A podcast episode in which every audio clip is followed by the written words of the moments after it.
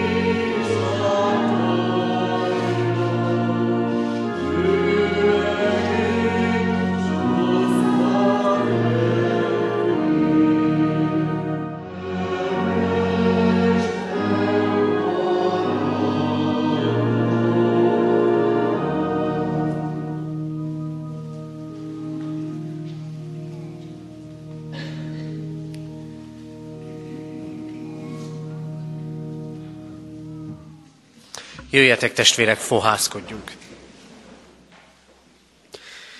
A mi segítségünk, Isten tiszteletünk megáldása és megszentelése az Úr nevében van, aki úgy szerette ezt a világot, hogy egyszülött fiát adta, hogy aki hisz ő benne el ne vesszen, hanem örök élete legyen. Amen. Kedves testvérek, hallgassátok meg Isten igéjét, ahogy szól hozzánk ezen a vasárnapon Ámósz próféta könyvének ötödik fejezetéből, az ötödik fejezet tizedik versétől a 24. verséig tartó ige szakaszából. Isten igét figyelemmel helyet foglalva hallgassuk. Ámosz próféta könyve ötödik fejezetének tizedik versétől kezdődően így szól Isten igéje. Gyűlölik azt, aki dorgálni mer a kapuban, és utálják, aki megmondja az igazat. Mivel ti kihasználjátok a nincstelent, és gabonaadót szedtek tőle, ezért bár faragott kőből építettetek házakat, nem fogtok bennük lakni. Bár gyönyörű szőlőket ültettetek, nem isszátok azok borát. Tudom, hogy milyen sok a bűnötök, és mi nagyok védkeitek. Sanyargatjátok az igazat, elfogadjátok a megvesztegetést, elnyomjátok a szegényeket a kapuban. Ezért hallgat most az okos, mert gonosz idő ez. A jóra törekedjetek, ne a rosszra, akkor életben maradtok. És veletek lesz az Úr, a seregek Istene, ahogy mondogatjátok. Gyűlöljétek a rosszat, szeressétek a jót, szerezzetek érvényt a törvénynek a kapuban. Talán megkegyelmez József maradékának az Úr a seregek Istene. Ezért így szól az Úr a seregek Istene az én Uram. Minden téren sírni fognak, minden utcán jajgatnak. A mezei munkást gyászolni hívják, és a halott siratókat jajveszékelni. Minden szőlőben sírni fognak, ha átvonulok közöttetek, mondja az Úr. Jaj azoknak, akik az Úr napját kívánják. Minek nektek az Úr napja? Sötét lesz, az nem világos. Olyan lesz, mint mikor valaki oroszlán elől fut és medve támad rá, vagy bemegy a házba, kezével a falhoz támaszkodik és kígyó marja meg. Bizony sötét lesz az úrnapja, nem világos. Vak sötét lesz, fénysugár nélkül. Gyűlölöm és megvetem ünnepeiteket. Ünnepségeiteket ki nem állhatom. Ha égő áldozatot mutattok be nekem, vagy ételáldozatot, nem gyönyörködöm bennük, rá se tekintek a béke áldozatra, melyet hízlalt állatokból mutattok be. Távozzatok előlem hangos éneklésetekkel, hallani sem akarom lantpengetésteket. Áradjon a törvény, mint a víz, és az igazság, mint a bővízű patak. Amen. Isten szent lelke tegye áldásá szívünkben az igét, és adja meg nekünk, hogy annak üzenetét a szívünkbe véshessük, és annak fényében tudjunk cselekedni. Jöjjetek, imádkozzunk!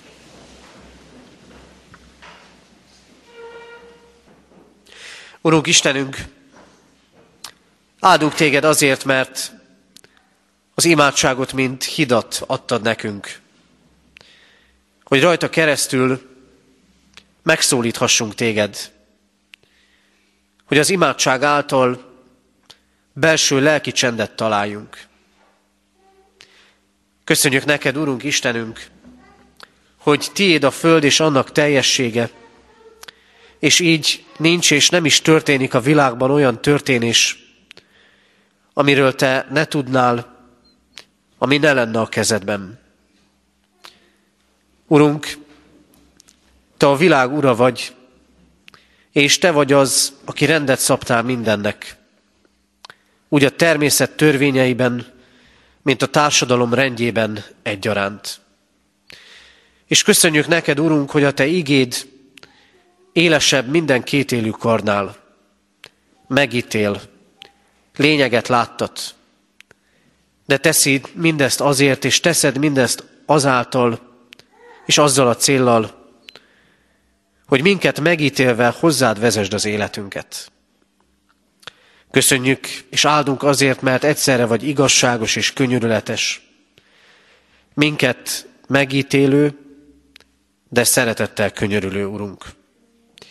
Urunk, így jöttünk ma is eléd, mert köszönjük neked, hogy részesítesz minket abban a lehetőségben, hogy felülemelkedhetünk a mindennapin, hogy találkozhatunk veled, és a te közeledben élve és veled találkozva mehessünk tovább, hozzád igazítva az életünket.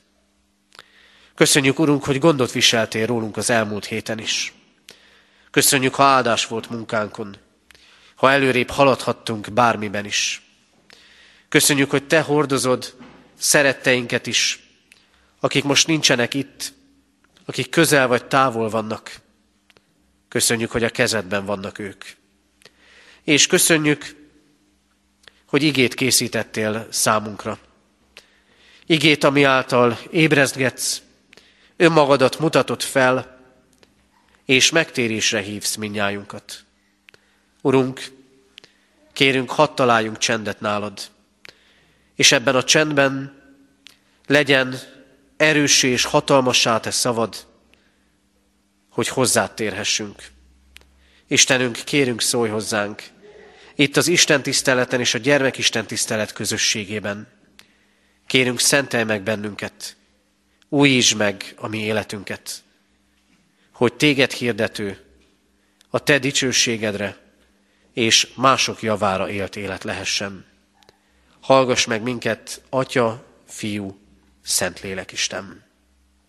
Amen.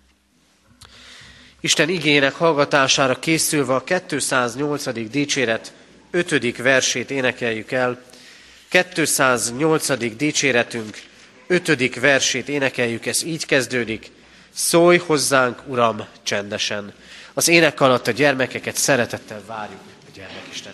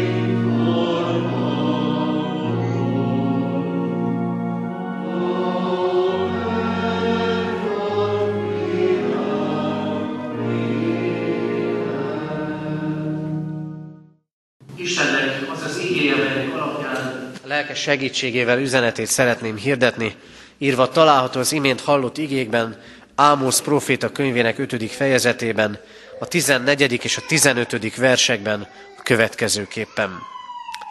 A jóra törekedjetek, ne a rosszra. Akkor életben maradtok, és veletek lesz az Úr, a seregek Istene, ahogyan mondogatjátok. Gyűlöljétek a rosszat, szeressétek a jót, Szerezzetek érvényt a törvénynek a kapuban. Amen. Eddig Isten írott igéje. Kedves testvérek, rendre kérdése lehet az embernek az, a keresztény életet élő embernek az, hogy hogyan is lehet megérezni, vagy egyáltalán le lehet-e mérni azt, hogy az Isten közel van hozzánk, vagy távol van tőlünk. És általában hajlamosak vagyunk arra, hogy úgy egyszerűsítsük le ezt a kérdést, hogy amikor jól mennek a dolgaink, amikor könnyebb időket élünk, vagy máshogy fogalmazva, amikor áldások vannak rajtunk, akkor közel van hozzánk az Isten, ha pedig nehezen mennek, ha terhek és kihívások vannak, akkor pedig az Isten távolabb van tőlünk. Kétségtelen, hogy lehet mindennek alapja, hiszen nem egy helyen olvasunk a Szentírásban arra vonatkozóan ígéretet, hogy ha megtérünk az Úristenhez, és rendezzük a vele való dolgainkat, meg rendezzük az ember társainkkal való dolgainkat, akkor az Isten különösképpen is kiárasztja ránk az áldásait.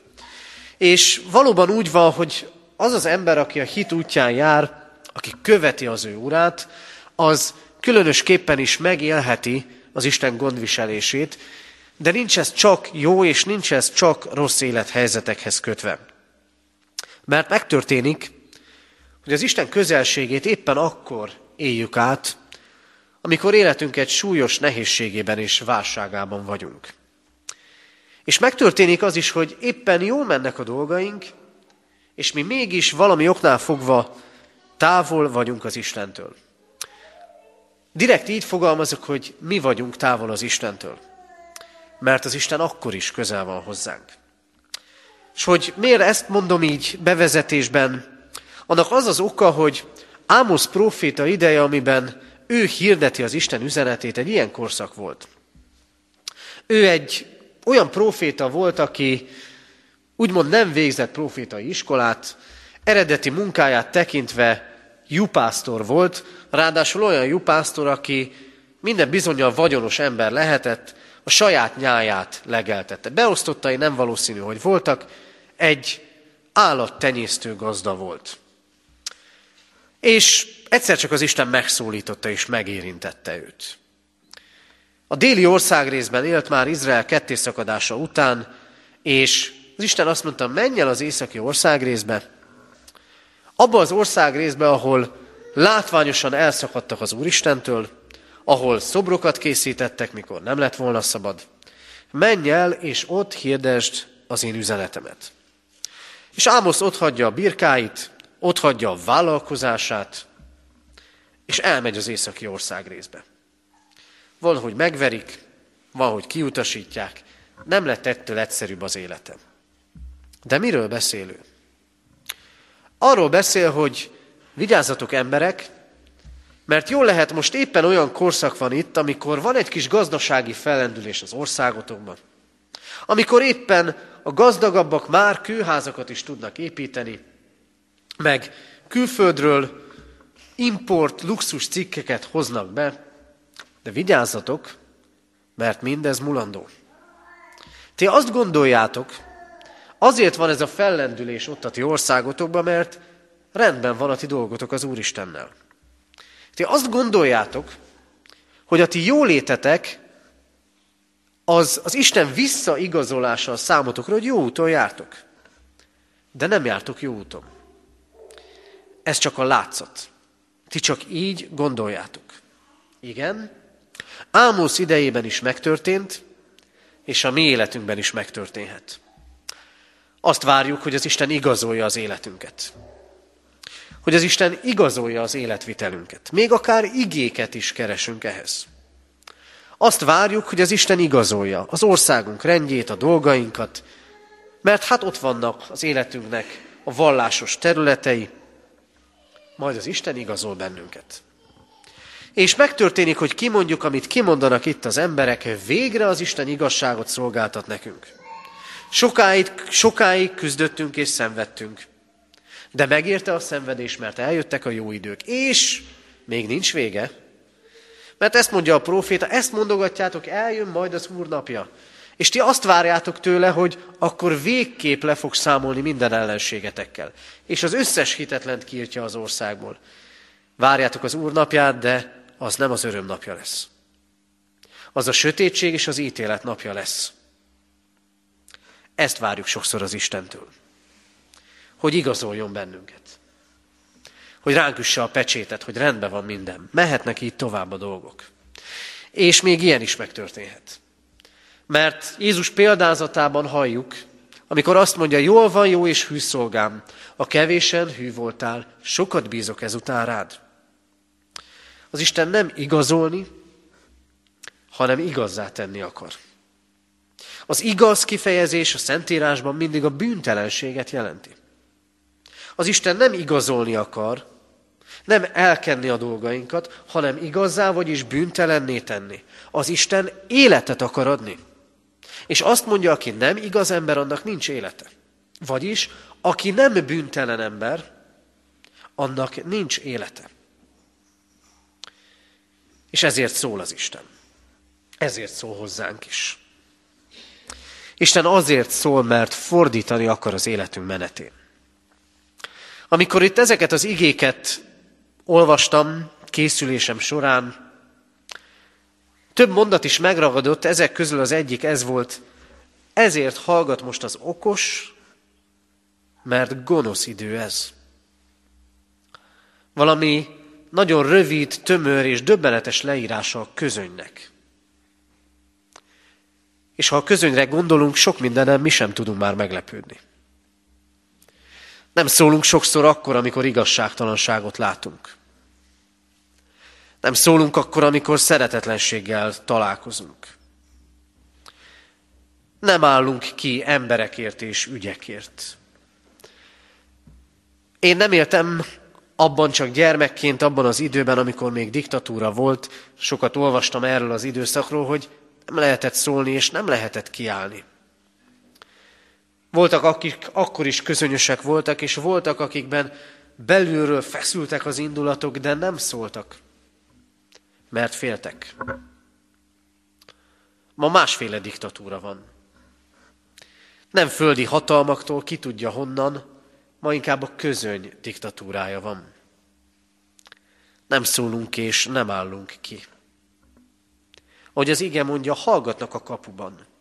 A kapu az akkori Izraelben, a kapun, belül, belül, kapun belüli, város kapun belüli kiteresedés a bíróság volt, az igazságszolgáltatás helyszíne. És azt mondja, hallgatnak a kapuban. A kapuban eltiporják a nincstelent.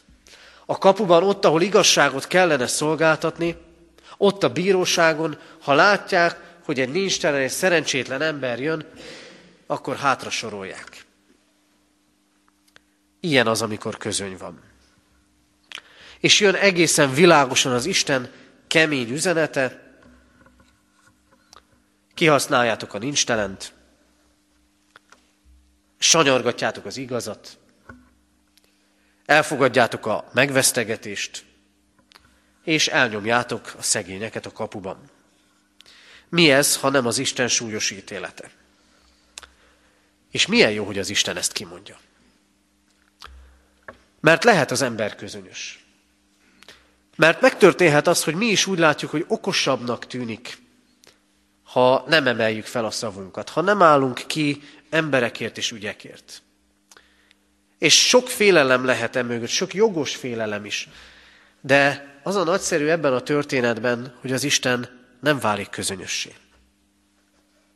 És amikor ő szól és ítél, az éppen arról beszél, nekem nem mindegy, hogy mi van.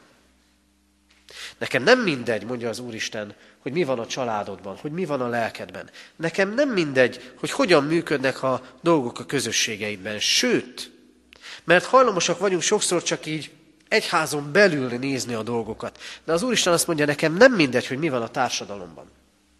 Nekem nem mindegy, hogy mi van a gazdasági életben.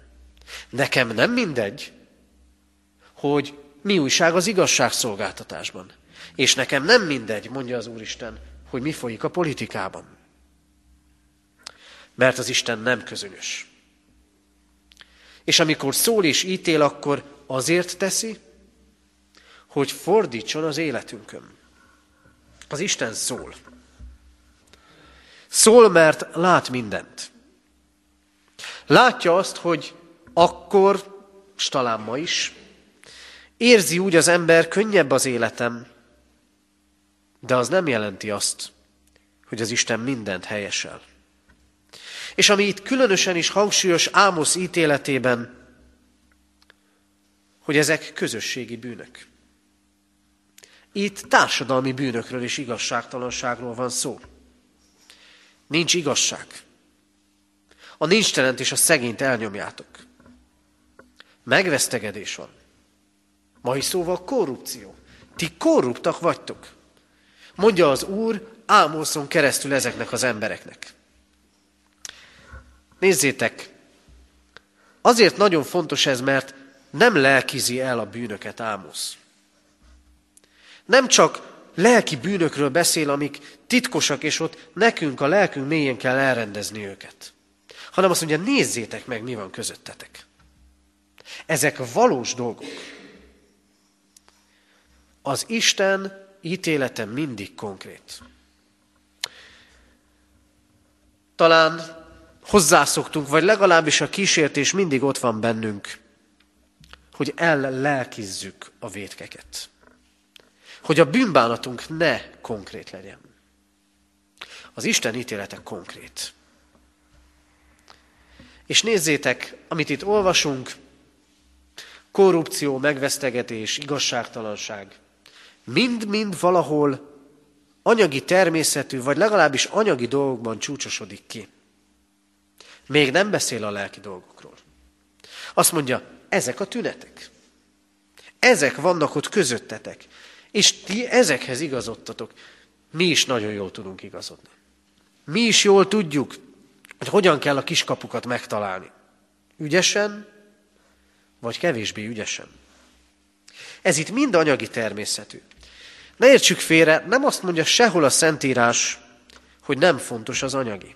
Nem az a baj, ha fontos az anyagi. A baj az, hogyha az anyagi dolgok megelőzik a lelkieket. És a baj az, hogyha az anyagi dolgainkban, a kapcsolatainkban, a dolgok működésében nem érvényesülnek a lelki és hitbeli szempontok. Ez a baj. Újra mondom, a baj az, ha az anyagi, természetű dolgainkban nem érvényesülnek a lelki szempontok. Az Istennek ez nem közömbös. Az Isten azt mondja, fordítani kellene ezen. Mi a sorrend? És hogy érvényesülnek a lelkiek az anyagiakban? Az Isten szól, hogy fordítson az életünkön. És másodszor az Isten szól, értsük jól, az Isten szól azért, hogy kijöjjünk a hamis, vallásos illúziókból. Hogy életünk legyen. Az Isten szól, hogy kijöjjünk a hamis, vallásos illúziókból. Mert ott is megtörtént, és ma is megtörténik. Az életet szépen kettészedjük vallásos és nem vallásos dolgokra. Pálapostól a korintusiaknak ezért is ír. Azt mondja, ti hisztek Krisztusban. És ez így jól van. De miért van köztetek paráznaság? De miért vagytok bálványimádóak? De amikor úrvacsoráztok, és utána szeretet vendégséget tartotok, miért nem adtok a szegényeknek? Ő alig hoz valamit, ti meg jó sok ételt hoztok, miért nem adtok a szegénynek? Ti hisztek Krisztusban, és mi látszik ebből a gyülekezetetekben, és mi látszik ebből a mindennapokban? És ezért nagyon kemény az Úristen üzenete Ámoszon keresztül. Nekünk is. Az Úr azt mondja, nem jó az, ha hivatkozunk rá, és segítséget kérünk tőle, de a tetteink nem arról beszélnek, hogy hozzátartozunk. Ha ez csak önigazolás, velünk az Isten. Ha ez csak annyi, hogy ezzel kirekeztünk másokat, velünk ott az Isten, te veled. Hamis akkor, hogyha azt gondoljuk, velünk az Isten, és ebből a vélt magaslatból elkezdünk ítélkezni a másik ember felett. Hamis ez akkor, ha pusztán frázissá és szöveggé válik. De nincs ott az igaz Isten követés. Velünk az Isten. Ha itt van, akkor nem mindegy, hogy hogyan élünk. Mindjárt láttunk példát már arra, hogy hogy dolgoznak a munkások, a beosztottak akkor, ha ott van a főnök, és hogyha nincs ott a főnök. A mi úrunk mindig itt van. Velünk az Isten, ami azt jelenti, hozzá kellene igazodnunk. Aztán a másik illúzió, a másik illúzió, amikor azt gondoljuk, hogy pusztán az ünnepeink és az Isten tiszteletünk meg tud tartani bennünket. Talán az egyik legdöbbenetesebb rész ebben az igében, amikor az Úr azt mondja, gyűlölöm és megvetem ünnepeiteket. Mintha ma azt mondaná az Isten, gyűlölöm azt, ahogy megszentelitek a nyugalom napját. Mintha az Úristen azt mondaná, gyűlölöm azt, ahogy karácsonyoztok. Gyűlölöm azt, ahogy a húsvétot megtartjátok. Mert nem erről szól. Ezek az emberek ezt hallották az Úristentől. Pedig ez a középpont. Hozták az áldozatot. Bár hallhatták már korábban is, ezt mondja az Úristen, többet ér az engedelmesség az áldozatnál. És az Úrnak szavának való engedelmesség a kosok kövérjénél.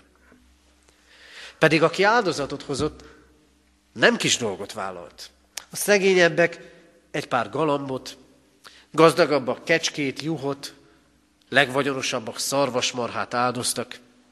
Én nem tudom, hogy ma mennyi egy szarvasmarha ára, de azt gondolom, hogy nem kevés pénz. És ezek az emberek azt gondolták, odaáldoztuk, oda tettük a pénzünket is. Elég az Úristennek. És azt mondja az Úristen, semmi. Hányszor vagyunk így, hogy hivatkozunk, mennyi áldozatot hoztunk. Az Úristen azt mondja, semmi. Semmi akkor, ha nincs ott az engedelmesség. Semmi akkor, ha az Isten neve csak frázissá vált a számunkra. Az Isten azt mondja, a lényeg a lelkület. A lényeg az, ahogyan vele vagyunk. És a lényeg az, ahogyan az emberi viszonyainkat éljük. Azt mondja az Úristen ott és akkor és ma is, elég a hamis vallásos illúziókból. De fordíthatok. De a velünk az Isten mondatából és igazságából következzenek tettek. Forduljon az életetek. Válasszátok a jót. És tartsátok úgy az ünnepeiteket és az Isten tiszteleteiteket, hogy az az Úristenről szóljon. Mert ez ennek az igének utolsó üzenete. Törekedjetek a jóra, és valósítsátok is meg. Ismerjük a gazdag ifjú történetét, amikor oda megy Jézushoz, és megkérdezi tőle, hogy jó mester, mit tegyek, hogy elnyerjem az örök életet. És Jézus elmondja, hogy tartsd meg a parancsolatokat. Azt mondja a fiatalember, megtartottam. Egy fogyatkozás van benned. Menj, osszét szét a vagyonodat, add el a vagyonodat, és osszét szét a szegényeknek. És akkor sarkon fordul, és elmegy, megszomorodva. De előtte már megtette a jót. Ő tényleg megtarthatta a parancsolatok igéit. Örök probléma ez, mi a jó?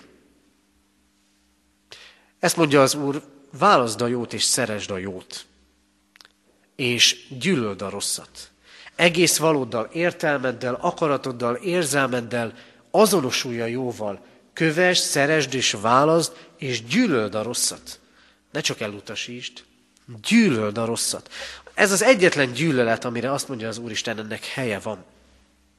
A rossz gyűlöletének. Nem a rossz ember gyűlöletének. A rossz gyűlöletének. A történet örök, és a kérdés örök, hogy mi a jó és mi a rossz. Az édenkerti történet erről beszél, az Isten azt mondja, hogy nem kellene arról a fáról lenni. A jó és rossz tudásának a fájáról mert az az én hatalmamban áll, hogy megmondjam, mi a jó és mi a rossz. Az Isten ítél jó és rossz között. És mégis, hogy az ige üzenete arról szól, hogy tedd a jót, ez négy dolgot jelent. Egy. Lehet megtanulni és megérteni, hogy mi a jó. Mert az Isten szava világos. Ahhoz kell igazodni. Ő nem fogja helyettünk választani de megtanít arra, hogy mi a jó. És igen, vannak az életünkben nehezebb és bonyolultabb kérdések, ahol el kell dönteni, mi a jó és mi a rossz. Lehet és kell bölcsességet kérni az Istentől. Másodszor. Nem csak tudni lehet, hogy mi a jó, hanem lehet a jót választani. Vannak ilyen élethelyzetek, amikor komoly dilemmákban vagyunk hogy mit is kellene döntenünk. Az ige arra tanít bennünket, Krisztus megváltó, szabadító kegyelme arra szabadít fel bennünket, hogy tudjuk a jót választani. Hogy nem kell, hogy belecsavarodjunk a rosszba. És ha bele vagyunk csavarodva a rosszba, akkor is az Isten elkészíti azt az utat, amin kijöhetünk belőle. Lehet a jót választani. És lehet, harmadszor lehet a jót tenni. Saját erőből nem. Krisztus által igen. És negyedik, amiről sajnos manapság nagyon gyakran elfeledkezünk. Nem véletlen mondja itt a próféta, és nem véletlen mondja az Úristen. És miután választottátok a jót, szerezzetek érvényt a törvénynek a kapuban. Mert kicsit úgy látom, úgy láthatjuk, mintha nem mondanánk ki ezeket a dolgokat. Mintha azt gondolnánk, hogy megelégedettek lehetünk azzal, mi a jót választottuk. Mi rendezgetjük a dolgainkat. Kevés. Annak idején a reformáció hatásaként azért tudtak nagy eredményeket elérni. Így mondom, társadalmat változtató eredményeket. Mert azt mondják, az Isten kegyelme és szándéka nem áll meg az egyház határainál. Annak ki kell menni a világba. Szerezzetek érvényt a kapuban. Vagyis közösségi felelősséget bíz ránk az Isten. Mondjátok ki az igazat. Éljétek meg a szeretetet, ne csak a templom falai között, ne csak a hívő közösség falai között. Szerezzetek érvényt. Mondjátok ki, mi az igazságtalan és mi az igaz. Szeressetek belül és szeressetek kívül. Szerezzetek neki érvényt. Kedves testvérek, sokszor igazolni akarjuk magunkat, az Isten pedig igazzá akar, bűntelenni akar tenni minket. Ezért van, hogy az ő ítélete nagyon kemény, határozott és nagyon tűpontos. Tűpontosan konkrét. Azért van ez így, mert az Isten nem közömbös. Azért van ez így, hogy tudjunk fordítani az életünkön. Az Isten fordítani akar. Az Isten Krisztusban mindent megtett ezért. Nekünk is döntenünk kell, hogy válasszuk a jót, hogy lemondjunk az önigazolásunkról, és hogy törekedjünk a jóra. Ebben áldjon, segítsen és erősítsen meg minket a mindenható Isten. Amen.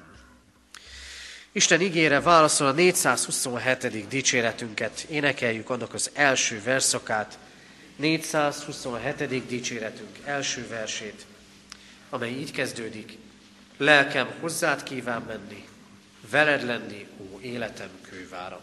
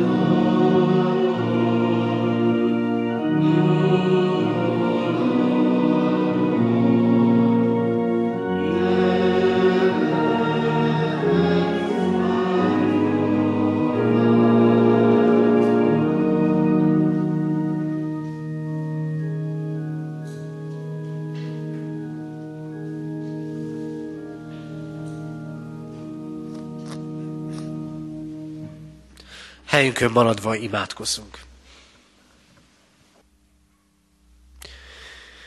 Urunk Istenünk, azért adunk neked hálát, mert nem vagy közömbös irántunkban. Lehet, hogy mi sok mindent megszoktunk már, és sok mindennel megalkuttunk. Lehet, hogy érezzük azt gyakran, hogy feszítenek a körülmények, de már nincs erőnk, meg aztán sokszor látásunk sem, hogy változtatni kellene, és hogyan változtassunk. De köszönjük, hogy amikor te ítélsz és szólsz, akkor teszed ezt azért, hogy kihoz bennünket, kihoz közösségeinket, társadalmunkat sokféle mélységből, és hozzád fordítsuk az életünket. Urunk, köszönjük neked, hogy a te igazságot szeretetteljes igazság. Köszönjük azt, hogy rámutatsz mindarra, amiből megtérnünk kellene, és amin változtatnunk kellene. Segíts nekünk abban, hogy ez ne ellenállás szüljön bennünk, hanem őszinte szembenézést önmagunkkal, őszinte önvizsgálatot. Bocsáss meg, Urunk, a mi vallásos illúzióinkat. Amikor azt gondoltuk és azt gondoljuk, hogy elég csak kimondani a nevedet. És nem kell, hogy hozzád igazítsuk az életünket. Bocsáss meg, ha mi Isten tiszteletünk, a mi egész életünk nem neked tetsző. Bocsáss meg, ha azt gondoltuk, hogy a mi áldozataink elegendők ahhoz, hogy elnyerjük jó indulatodat. És nem Krisztusra tekintettünk, hanem önmagunkra. Urunk, kérünk, Segíts nekünk abban, hogy a velünk az Isten hitvallása őszinte és hiteles legyen szánkon és életünkön. Hogy a mi ünnepeink, a mi Isten keresésünk mindig rólad szólhassanak. Segíts nekünk, Urunk, abban, hogy megláthassuk a jó utakat, és jó döntéseket hozhassunk. És hogy érvényt tudjunk szerezni az igazságnak és a szeretetnek. Urunk, a mi erőnk ehhez kevés, de veled hisszük lehetséges. Urunk, elét hozzuk a betegeket, és imádkozunk értük. Hordozd őket gyógyító szeretetedben. Imádkozunk a gyászolókért, Urunk. Add nekik a Te vigasztalásodat, kegyelmedet, a feltámadás hitét és az élet reményét. Könyörgünk a gyermeket várókért. Légy velük ezekben a napokban és hetekben. Imádkozunk hozzád, Úrunk Istenünk, a mi gyülekezetünkért, annak tőled jövő megújulásáért és növekedésért. Imádkozunk a gyülekezetünk vezetőiért. Könyörgünk hozzád egész egyházunk szolgálatáért. Könyörgünk azért a társadalomért, amiben élünk, sokféle bűnben és megszokásban, légy megtartója és megváltója, és megújítója. Imádkozunk, Urunk, nemzetünkért, határokon innen és túl, és könyörgünk a világért, annak békéjéért. Urunk, Te légy jelen e világban, láthatatlan és mégis hatalmas erőddel. És könyörgünk, Urunk, hogy miközben kormányzod ezt a világ mindenséget, tekints ránk is, és hallgass meg most csendben elmondott személyes imádságunkat. Amen.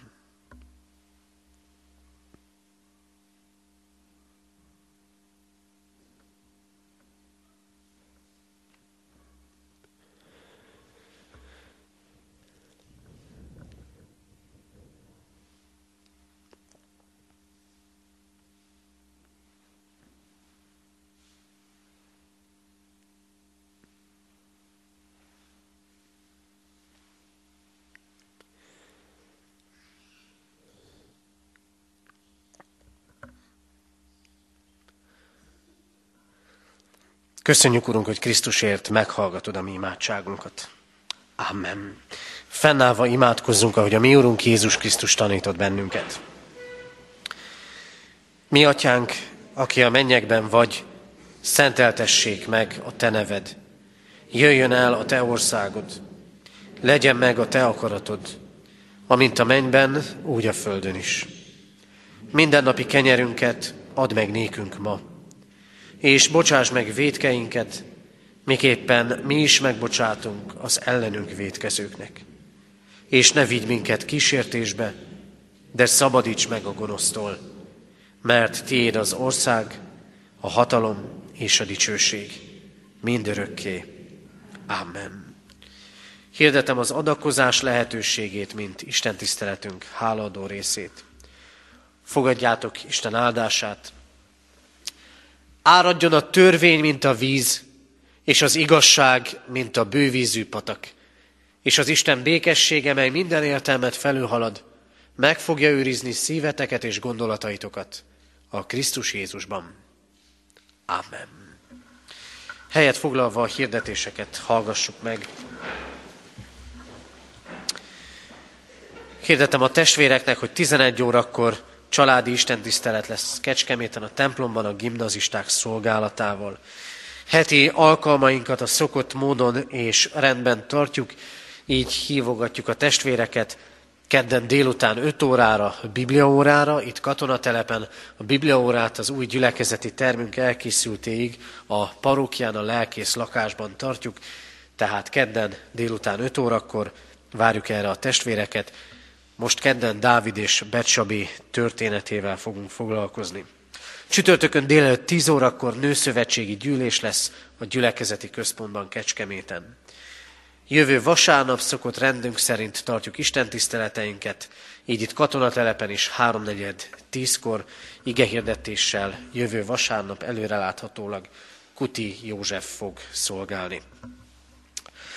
Imádkoztunk az elmúlt héten eltemetett Csapó Lászlóné Rozgonyi Ágnes, 85 éves, Gergely Andrásné Körös Erzsébet Éva 57 éves, Nagy Sándorné Pálinkás Erzsébet 79 éves, Tálas Józsefné Seffer Magdolna 88 éves, és Csajági Egiánné Szent Iványi Johanna 94 éves korában elhunyt szeretteiket gyászoló testvéreinkért. Halottaink vannak, Vidács Ferenc István 57 évet élt, temetése kedden egy órakor lesz a köztemetőben. Szabó Pál József 84 esztendős korában hunyt el, temetése csütörtökön 11 órakor a református temetőben lesz. Orosz Miklós 77 esztendős korában hunyt el, temetése csütörtökön délután 3 órakor a református temetőben.